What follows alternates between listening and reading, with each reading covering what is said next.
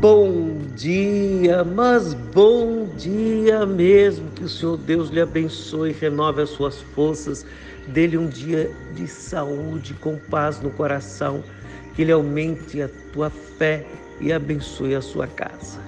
Lhe convido para mais um encontro com Jesus. No Evangelho segundo Mateus, capítulo 9, versículos 5 e 6 está escrito: Pois qual é mais fácil? Dizer estão perdoados os teus pecados ou dizer levanta-te e anda? Ora, para que saibais que o Filho do Homem tem sobre a terra autoridade para perdoar pecados, disse então ao paralítico: Levanta-te, toma o teu leito e vai para a tua casa.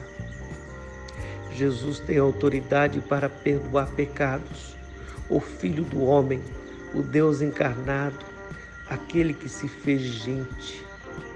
Ele tem poder para perdoar pecados, porque Ele é Deus, nunca pecou.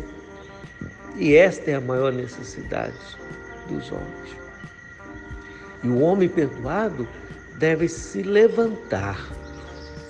O perdoado deve tomar o seu leito e esquecer a dor do passado e caminhar na luta, em luta todos os dias, sendo bênção em sua casa. Que o Senhor fortaleça o nosso coração e nos dê a sua paz. Senhor Deus, nos ajude.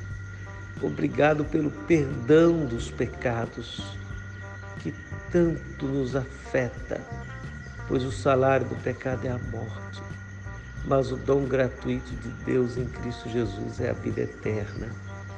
Obrigado, Senhor, porque perdoados os pecados, caminhamos para a vida eterna e não mais para a morte.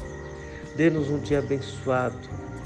Abençoe o teu povo, renove as forças, derrame de sua graça, fortaleça, abençoe grandiosamente o nosso país em nome de Jesus, que o teu povo seja abençoado. Em Cristo Jesus. Amém.